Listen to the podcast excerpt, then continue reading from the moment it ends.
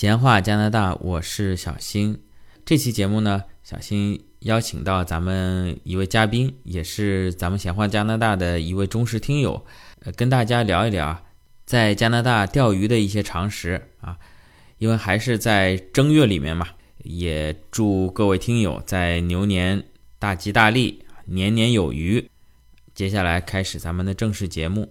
你好，程良，哎，新哥你好，跟我们听友打个招呼，简单的做个自我介绍。好的好的，大家好大家好，欢迎来到这个鲜花加拿大小新的直播间吧，我是陈良，我现在在加拿大蒙特利尔，现在在一家这个加拿大连锁超市里面做经理，同时也在兼职在蒙特利尔做游泳教练，现在呢准备考一个滑雪教练，夏天兼职教游泳，然后冬天兼职教教滑雪，咱们之前聊过，我知道程良啊，原来曾经是专业的游泳运动员啊，人也很高大帅气啊。 谢我谢觉谢得你谢跟这个孙杨有几分相似啊。 谢谢谬赞人新送哥绰谬赞。号“蒙特利尔小孙杨”。现在这个疫情的关系，游泳池可能也处于关闭状态 啊。等到对咱们对期待着夏天一切转好的时候，可以跟你学游泳。行，没问题，没问题。而且我之前看你的朋友圈，你很喜欢户外活动是吧？哎，对我特别喜欢户外运动，然后家里面待不住。我看你还有你自己的一个油管频道，这个叫油什么？油我管们也商业互吹一下。呃，我的这个油管频道叫 Free Blood Outdoors，中文的话在西瓜视频和这个哔哩哔哩上面也有，叫福瑞布拉德呃户外生活。就我想表达一种自由又有血性的感觉。行，回头咱们把你这个频道放在这期节目的声音简介啊，或者评论置顶吧。如果这个不会被喜马拉雅删掉的话，好的，谢谢新哥。其实我看你的频道里面，户外活动很多的一块是去你去钓鱼啊，呃去对外面这个不管是冬天也好，夏天也好啊，加拿大钓鱼是一个很热门的运动。那么今天呢，也请到程良呢，也主要跟咱们听众朋友介绍一下，呃，在加拿大玩钓鱼的情况。没问题，好的，我因为我就是，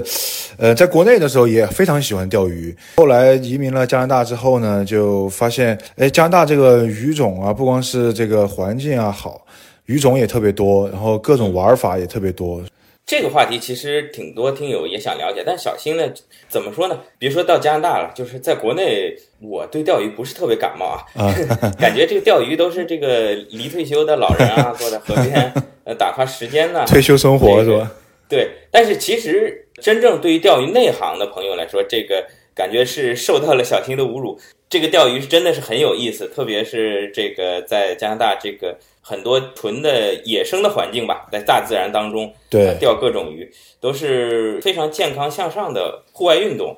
对那么对对，我呢就完全不了解了。这期就是倚靠程良 给我们做介绍。那么小新虽然就是不了解，但是咱们知道在加拿大很多事情啊，其实说国外什么自由啊什么，其其实，在加拿大这个很多事情还没有国内自由。我感觉国内，我不知道您那时候在国内也钓是吧？哎，对，国内也钓。好像没听说什么钓鱼还要去考个证儿、买个票什么的。但是在加拿大，咱们这个如果你想合理合法的在户外钓鱼的话，那是需要有执照的，是这样吗？哎，对，呃，其实是这样的，就是就是在有一定的这个约束下的自由才是真正的自由。在加拿大呢，其实我们想钓鱼的话很简单，第一就说到办手续、买证的这个问题，就是很简单，在这个 Canadian Tire，就是在加拿大轮胎店就可以买到这个鱼证。对咱，们跟国内听友解释一下，这个加拿大轮胎店，它不光是卖轮胎，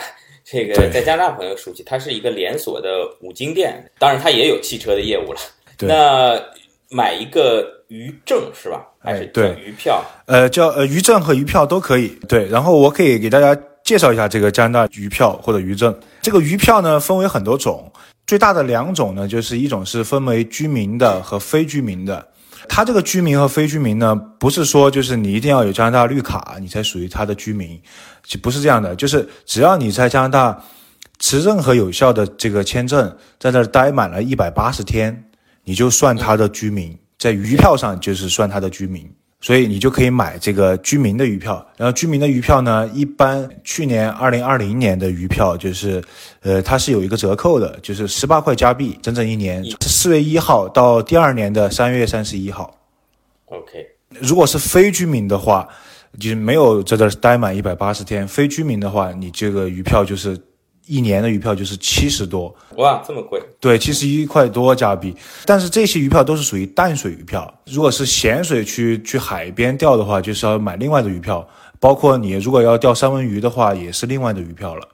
就是说你说的这个十八是作为咱们居民在加拿大待过半年以上的，对没待过半年七十多的是只是在这些河里、湖里啊钓淡水鱼。哎，对对对，啊你如淡水果想出鱼。海钓，呃，是另外的票，哎或者说对三文鱼也是另外的票。哎，对对，如果说你想去一些特别的地方钓这种湖鳟呐、然后三文鱼啊这些地方，其实都是需要单独买票的。这个鱼票不光是有这种一年期的，它还有就是一天的，然后三天的，就哦对短期的嗯所鱼以票。其实我前面就想提这个问题，就是说，呃，咱们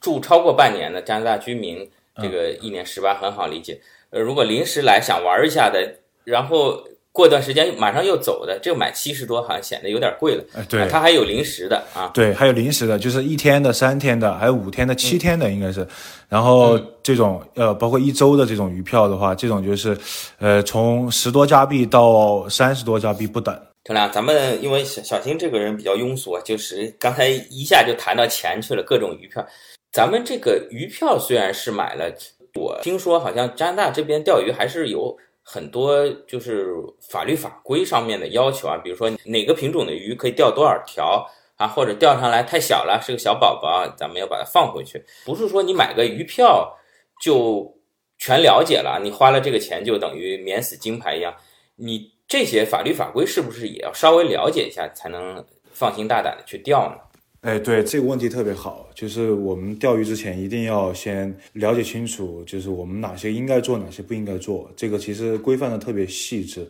如果做错的话，运气又特别不好，然后遇到这种惨雨景了，就最后带来结果就是重金罚款。那我就给大家介绍一下，就是基本的一些就是常识吧。行，比如说我们在加拿大钓鱼哈，就是你在钓的时候，突然钓起来一些什么，国内没有这种鱼，这个英文名字叫 bait horse，嗯，或者叫 sucker，嗯，它是一种就是我们翻译过来叫红马，嗯，它是一种应该是很像鲤鱼，但实际上不是鲤鱼，嗯，然后如果你钓起来的这种鱼的话，在在这个蒙特利尔的很多这个地方都必须要马上把它放掉。哦，哪怕是它是呃死了，就是掉起来，因为它可能吃饵吃的太深了，然后你把这个饵摘掉了之后，它死了，死了也必须马上放掉，不能就是不能留的。嗯如果说就是你被查到这个，就是你留了这个红马这种鱼的话，你就会面临就是就几百加币的罚款。哦，几百加币的罚款，哎，对，几百加币罚款。然后这个这个是其中之一啦。嗯，还有就是在加拿大，你不能就使用，比如说你用弓啊，然后用这种呃射鱼的这种工嗯具在岸上射鱼，哦，就只能钓就，或者在船上。对，在船上你也不能用这种工具来射鱼。嗯，然后能用但是网呢吗？呃，对，网必须不能用。网网就更不行了，是吧？啊，对，那更不能电鱼了。对，就是这种，如果抓到起来，就会这个会罚款非常厉害。但是呢，有一个特例，就是说，虽然你不能用这个弓啊、用矛啊在岸上射鱼，但是你可以拿着这种就是这种鱼枪，嗯，潜到水里面用那个鱼枪射鱼，哦，水里射鱼是可以的。嗯，然后呢，还有就是你用的鱼饵也是非常讲究的，鱼饵鱼饵你可以用假饵，嗯，软饵或者硬饵都可以，嗯，但是呢，绝对不能用这种呃鱼的身体这个某一部分来作为鱼饵，哦因为加拿大的渔业环境呢，大部分的鱼都是食肉性的鱼类，哦，食肉性的嗯鱼，就是、对大部分的鱼种都是属于食肉食肉性的，所以说，嗯、你如果用这种身体的某一部分，这鱼的钓起来的鱼的身体的某一部分去钓的话，嗯，它这个中鱼的，我觉得哈，它中鱼的概率是肯定要高的很多的，嗯，所以它是想控制一个就是你这种就是中鱼的概率，嗯，所以它是坚决禁止用这个鱼的任何一身体的部分去钓鱼嗯的，就是用鱼肉去钓鱼是不行。那我其他的呢？猪肉啊，什么蚯蚓啊这些，呃，蚯蚓没问这也题，没问题。哦然后不能用这个钓上来的这个鱼的鱼肉 OK，去去钓鱼，对它身身体的内脏或者什么部分都不可以。嗯，呃，然后还有一些就是比如说呃这些就是你经常能钓到的鱼的，它有一些限制，就比如说你能钓到这个叫 bass bass 就是鲈鱼，嗯，鲈鱼的话你最多只能拿六条。而且它这个每年都有它这个休渔期，就是你鲈鱼的话，你必须是在这个呃六月十五号以后才能开始钓。六月十五号以后，嗯对，六月十五号以后开始才能开始钓。然后，呃，还有比如说你拿到钓到鲟鱼，我们加拿大这个水域里面还有鲟鱼。鲟鱼的话，你钓到一条，你只能拿一条鲟鱼。嗯，而且呢，这个鲟鱼的尺寸呢，必须是在八十厘米到一百三十厘米之间的才能拿，大鱼或者小鱼这个范围都不能拿。哦，还有比比如说，就是有一个，就国内有一个非常贵的鱼种，长江里面有一种就叫石鱼，现在这个石鱼已经这个几乎要灭绝了，属于濒临的状态了。然后这个石鱼在长江里，如果渔民打捞起来的话，这个石鱼可以卖到两千块钱一斤，对，特别贵。然后加拿大这个北美呢也有石鱼，然后这个石鱼它也是一种洄游性的鱼类，然后它每年就是到蒙特利尔回游到蒙特利尔这段时间是四月份，然后的这三个星期，它都会待到这个蒙特利尔附近。这鱼呢也是一个就是大家呃钓鱼人的一个非常大的乐趣，在四月初的时候，但石鱼呢也只能拿五条。最多每个人每次只能拿五条，你第二天去你拿另外的五条也可以，但是每天每人只能拿五条。嗯就是这个五条包括什么呢？就是比如说你已经中了五条鱼了，好了，都挂在鱼链上了，嗯，这已经放在放在自己兜里了，放在桶里了，嗯，然后你再去钓，只要你中鱼了，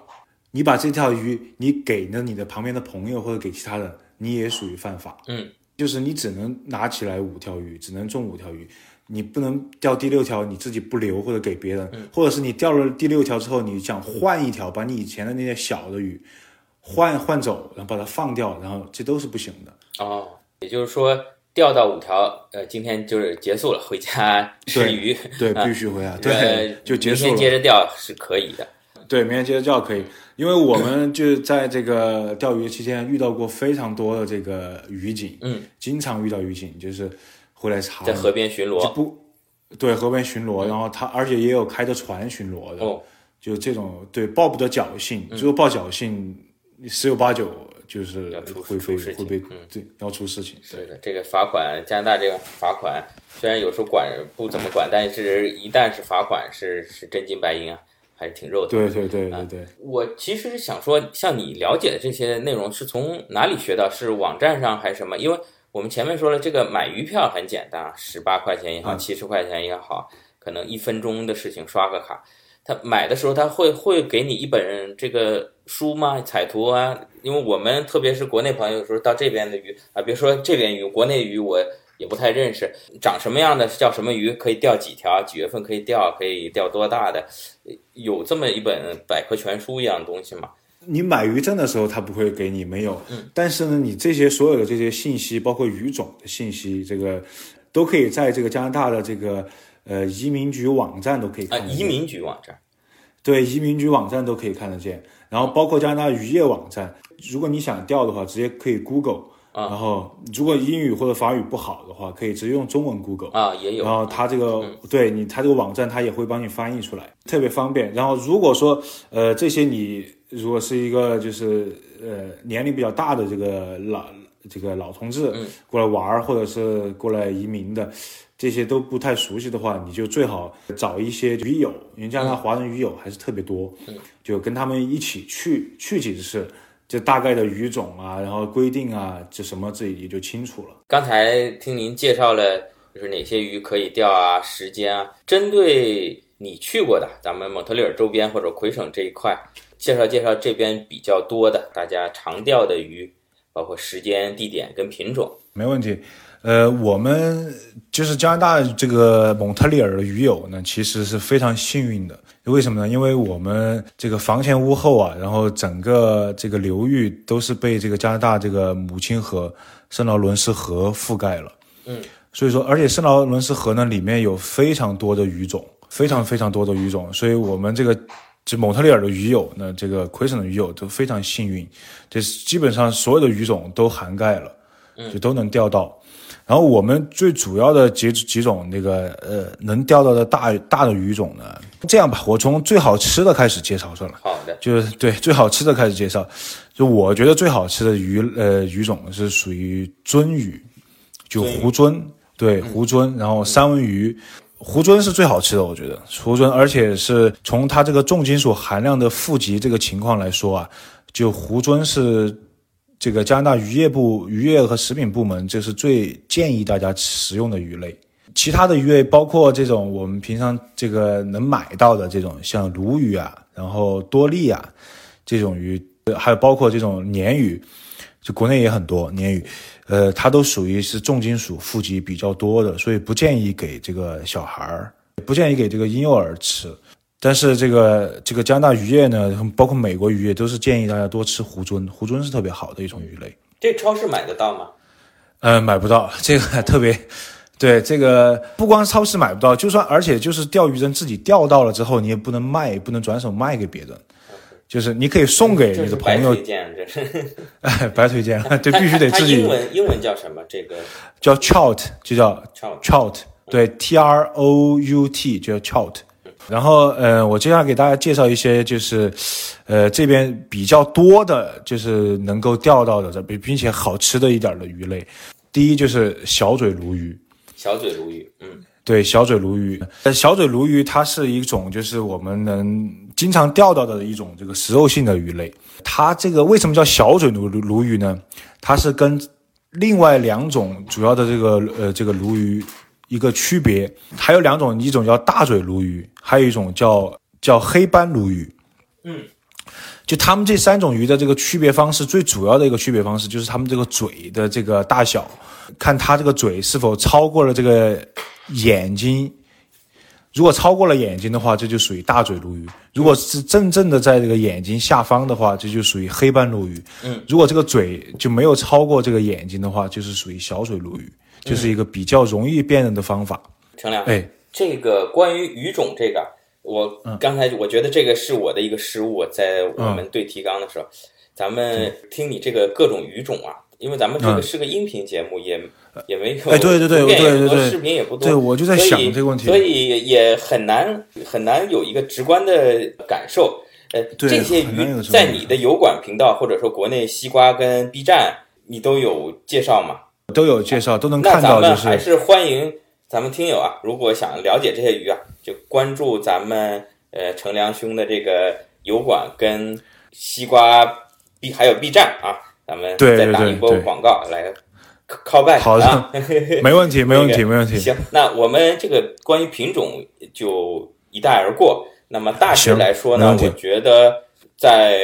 魁省，在蒙特利尔，加拿大这边呢，因为冬天很多湖也好、河也好都是结冰的，那基本上就是等到春天回暖，四月份到可能到这一年的十月、十一月，这是一个钓鱼的季节。那么根据不同的品种啊，您可能要到网站相关的了解哪些鱼到几月份是禁渔区不能钓，哪些可以钓，一定要先做好功课，不然钓错了这个罚款啊还是挺厉害的。就是我还呼吁啊，这个广大鱼友啊，嗯呃，包括就是来加拿大旅游的这些这些朋友嗯们啊，一定要在水里玩游玩的时候，或者坐船游玩的时候，一定要小心，因为这个这个嗯食人加鱼拿大这个，呃，对，呃我可以这样说是啊食人鱼，因为我是对想开个玩笑，还真有、啊。对嗯， 对，呃，虽然不是真正的亚马逊流域的那种食人鱼，但实际上这有两种鱼类也是会攻击人的，它们有这个攻击人的这种劣迹，一一种叫狼鱼，就加拿大这个属于对属于这个食物链要咬人，嗯，对，属于食物链最顶端的一种鱼类。嗯然后它这个最长的这个狼鱼就是超过一米多长，然后一米多长可以对一米多长，然后这个可以达到四十到六十磅。嗯，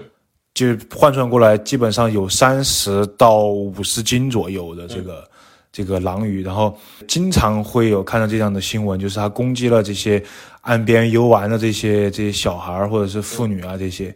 为什么呢？因为小孩儿或妇女，他们有些时候会会在手上或者脚上带一些这种呃反光的这种、哦这手链种装饰品嗯、手对首饰，然后这种狼鱼它就会攻击这些地这些东西。哦，它这个嘴特别大，一口就可以就是咬掉一整整整一块这个小腿的肌肉，哇，对，非常危险，就是被咬到之后非常有危险。然后，所以说就呼吁广大这种来玩的游客一定要注意安全。游玩的时候对注意安全。刚才听你说这狼鱼还真挺恐怖的啊，万一被它咬一口，哎呀，对，不光是这个狼鱼啊，在这个湖边啊、河边啊，还经常能遇到这种这个乌龟，包括鳄龟啊。就我知道国内现在很多朋友在养这个宠物鳄龟，嗯就在加拿大这个野生环境里面，鳄龟可以长到非常大，就是可以长到脸盆这么大的鳄龟。所以，哦，如对，如果说你在河边啊、湖边玩儿不小心啊，因为不知道水里什么情况，在玩水的时候碰到它了，或者是就在它这个这个攻击范围里了。嗯，这个手指肯定会被咬下来，因为它这个咬合力特别惊人。哦，就手指连骨头就给你咬下去了。对，就 连着骨头直接咬下来，就是鳄龟也是挺危险的，因为包括我们，不是我在玩这个这个水里这个射鱼的这个这种嘛，嗯，所以必须得戴这个很厚的手套。如果哦在水里，对，因为水里，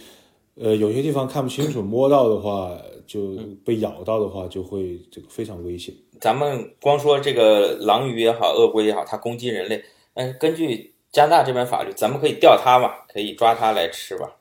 呃，对，狼鱼的话，呃，我们也能钓，呃钓起来的话，但是它，呃，一个人只能钓一条狼鱼，然嗯后狼鱼它是也有一个就是长度的限限制，短于多少就是不能钓的，嗯，也是保护它这个这个繁衍生息。看来加拿大这个，尽管它咬人啊，还是要施以保护啊，不然咱们中国人过来哈、还是瑟瑟发抖啊， 看看谁在这食物 食物链顶端。不光是中国人瑟瑟发抖，而且这个在这个越南人跟泰国人面前也瑟瑟发抖，因为 对这边有很多越南人的也攻击范围比较广，嗯，这个这隐私个范围也比较广。也是属于呃东南亚的战斗民族啊。那个，对对，东南亚战斗民 族。咱说这么多，陈亮，你你在国内也经常钓鱼嘛？看你这哎个也是对闲不住的主啊。那么你觉得你和国内有哪些区别？包括加拿大这边钓鱼的装备上面啊，包括鱼竿儿嗯跟国内有没有什么不一样？因为前面讲到了鱼饵，国内好像没有什么特别的限制，这边你不能用鱼肉去做这个鱼饵。我看这个轮胎店里面也有卖的各种，就是用羽毛做的花里胡哨的 啊，像个像个小对对虫子一样的这种鱼饵。这是我外行的一点观察，你作为内行，你给我们介绍介绍。行，嗯，如果说这个从渔具上来讲，这个两者有什么不同的话，国内和这个加拿大的话，最主要的是，其实因为国内它这个，特别是像我们，因为我是成都人嘛，像这个内、内陆的这些呃河流啊、湖泊里，食肉性的这种攻击性的鱼种呢比较少，最多的也就是这种翘嘴或者是这种鲶鱼，呃，但是加拿大就不一样，加拿大是非常多的这种高速的这种水里高速一这个游泳的这种攻击性的鱼种，所以说这一点呢就会区别了我们这个钓具的选择。嗯，呃，国内呢，我我钓鱼主要就是用手竿，手竿这种三米五的啊或者四米多长的这个手竿，然后坐在湖边这种。国内其实最多的钓鱼的地方就是水库或者是鱼塘了。这种其实大部分的鱼呢都是养殖的，所以从钓的这个钓鱼的难度来讲呢，从水库或者是池塘里钓鱼，呃，钓草鱼、鲤鱼的这种难度呢，确实肯定要低于在加拿大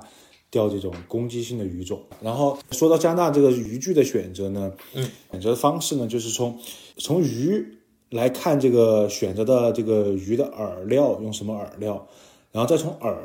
这种饵料来选择我们的这个鱼竿。嗯，然后因为加拿大这个主要是这种呃攻击性的这种食肉性的鱼类，所以说我们选择的饵料呢，一般就不会用国内的鱼食的这种饵，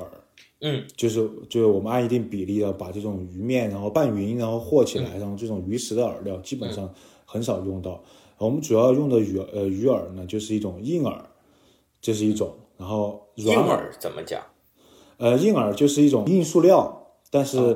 呃它的这个形状是像小鱼一样。哦，像小鱼一样的一个像假像的嗯小鱼啊，对，是硬塑料做的，然后这个上面有鱼钩，下面钓钓可能钓两两串这个两个这个三本钩，这种嗯属于硬饵，对。然后还有一种呢，就是从用这个软虫的这种假饵，呃，它这个形形态呢，就呃有些是像这种这个水蛭，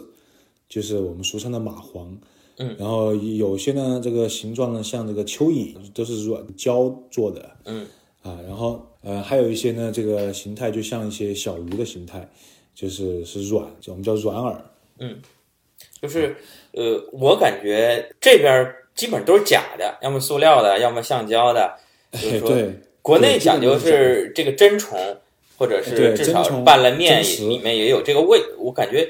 咱们是不是这个理念不同啊？国内感觉是让这个鱼好像闻到在水里也不知道能不能闻，嗅到这个血腥味儿也好啊，这个虫子的味道也好，它过来去吃。这边好像就是想办法做的更像，怎么更像一个小蚯蚓啊？怎么更像一个小鱼啊？然后这个鱼通过视觉看到了以后来咬钩儿。哎，就是这对样对对对，因为它这种属于捕食性的鱼类，所以说如果你用这种视觉性的这种甲虫或者这种挑逗它一嗯下硬饵或者对挑逗它，它会去产生它攻击欲。对，而且这个轮胎店卖的很多这这种鱼饵，它其实也有味道，这种像嗯软虫这种甲饵，哦嗯它也会附加一些味道。人工的味道加进去，对嗯对，也会加一些味道，也来诱鱼。你刚才说了这个鱼饵，那是不是根据不同的鱼选择不同的鱼饵，然后根据这个鱼和鱼饵的情况，我们再选择这个鱼竿是吧？哎对跟，国内有什么不一样吗？对，呃，在这个加拿大呢，我们因为这个主要是这种攻击性的这个食肉性的鱼类，所以我嗯们一般都是用路亚竿。然后针对于新手来说呢，我们新手的话，其实呃，我建议啊，就是选择一些就是两本竿。两本竿呢，什么意思呢？就是说它可以拆拆装的，就是它是分为哦两节的。两节儿啊对，两节的。然后因为你放在车上啊，带着也方便一点。如果一节一一本杆的话，一节的那种的话，很容易把这个杆梢折断。啊、对。然后这路亚杆的这个是一个这个杆体。然后呢，我们说这个路亚杆的，它有两种这个轮儿，就是它这个因为国内是用手杆嘛，它这个线就是这个固定的这个三米长或者五米长，跟这个杆的长度是一样的。然后我们在这边呢用的这个是这个路亚杆，然后它这个线是卷在这个轮上的，所以我建议呢，如果是新来这边玩儿的这个新手呢，我建议就买这种直柄的这种这种杆儿，然后加一个纺车轮儿，纺车轮。然后呃新手的话就先不用这个枪柄的这种水滴轮儿，因为水滴轮儿的话，它这个容易炸线。然后用纺车轮儿的话要好，这个新手比较适应的快一些。然后这个杆子的调性呢，它这个把这个杆子就可以就可以分为就钓硬饵或者钓软饵。然后咱们新手呢可以用一种叫中快钓的，叫 medium fast 的这种调性的杆子就可以了。嗯，就它的软虫也可以用，然后硬饵也可以用，就完全没问题。这边我看有时候这个老外钓鱼，除了呃鱼竿儿、鱼饵这是必备以外，好像还会带很多复杂的电子设备啊。咱们这咱们中国人讲究是这个玩儿的是这个手法，就像咱们在厨房一样，也是一把菜刀，呃，切各种花啊、切肉、砍肉啊。呃老外呢，你看他那个厨厨房用刀是大大小小一大堆的，他们讲究玩的是装备，咱们玩的是这个手法技巧。哎那我看钓鱼，他们也好像有很多复杂的，像这个雷达啊、探鱼啊，或者是怎么声声呐啊，我也搞不懂。你有没有玩这些东西？啊呃，我也玩过，就是这种在国在加拿大属于叫探鱼器，然后这探鱼器呢可以随身携带，然后它也可以放在船上，它就可以就是它是靠这个声呐，这个去探测这个水底这个鱼这个游的呃情况，然后你发现它这个有鱼了，然后咱们就可以下竿儿，然后去去嗯去钓。这么小心，这个庸俗的人又要来问你问题嗯了。 这个呃，你在国内也经常钓，这边也经常钓，嗯就是关于这个渔具的选择啊。刚才你说的，我也是半懂不懂。嗯呃，直观一点说，这个价格上面，你觉得跟国内比怎么样？呃，价格上面，因为它这个路亚杆呢，它这个稍微比这个手杆呢，它这个如果我们在都按这个入成门本高一些。对入门级这边来说的话，它这个这个装装置要多一点，上面的装置要多一点，所以说它的成本要稍微高一些。但是、呃，我知道就是其实国内有很多这个手杆，它有这个材料不同，有些特别好的材料，比如它用防弹材料，有这个碳纤维的，各种各样其他的材料做的，然后这个杆子可以卖到四五千块钱一根的，那当然就是、就是另另说了。然嗯另说后对嗯另说了，如果说一般的这个在加拿大的路亚杆的话，在轮胎店或者是在这种就是航海这个这叫 sale 店嗯买的话，一般就是一百加币左右就可以买到一根非常实用的万能杆。那我下次要跟你调，我就咱们先去买一根对入门级的，对实用一点，对对，啊实用的万能一百杆多就块行钱。的预算，啊对对对，好。一百加币啊，那程亮，你在这边啊，国内加这边加起来调龄有多长时间了？就这样说吧，我从小啊，因为我小时候，呃，就也很喜欢钓鱼。我家旁边有一个这个公园儿，然后这名字就叫鱼园。然后嗯我我父母呢以前上班儿，就把我小时候就丢到鱼园儿去玩儿，然后玩儿嗯啊嗯玩儿一天，然后他们下班来接我。就这个像我那会儿可能也就是五六岁吧，然后嗯可以在鱼园儿钓鱼就可以钓一天，然后 那个时候钓个三四十斤鱼，这个我爸回来这个哦脸色都变了， 因为那那个鱼饵的鱼特别好钓嘛，他一直饿着，就为了让你钓，然后卖卖给你，对，论斤卖给你的。然后如果从那会儿开始算的话，到现在三十一岁了，这也钓了将近有二十年的鱼了。你在这边也钓了好几年的鱼了，呃，有没有什么特别有趣儿的事儿跟咱们分享？有很多特别有趣的事儿，只要你在加拿大户外啊，你就能遇到各种各样这个突发的情况。呃，比如说我去年，因为去年疫情嘛，疫情，然后呃在家里也待不住，然后钓鱼安全一点嘛，因为没有跟人接触嘛。别人接触对，钓鱼少就去每天都基本上就去钓鱼，然后，呃，有一次就是在这个河边，然后因为是傍晚那会儿天色已经暗了，然后我是装了一些这个蚯蚓呀、然后这东西在在在我这个这个钓鱼的小包里，然后就把这个小包呢放在这个河边那个石头上，我就站在旁边钓鱼，钓钓钓钓一会儿呢，就发现这个包不在了，但是就很恐怖，因为只有我一个人在那钓鱼。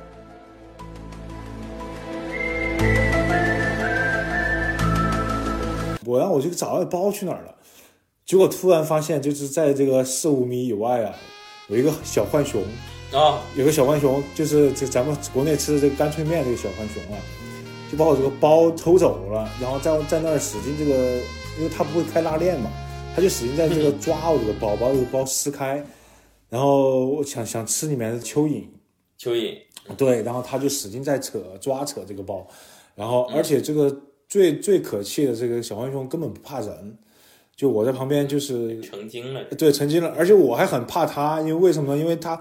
因为这个小浣熊狂是犬对有狂犬病嘛，有可能会传染狂犬病，然后我还挺怕它的，所以我是不管它是丢石头还是打这个木棒啊，它都不跑，就完啊，全这么你你就是拿石头砸它，它还是在吃你想吃你这蚯蚓，哎，对我就我都我我没有完全砸到他身上嘛，因为我还是砸他旁边嘛，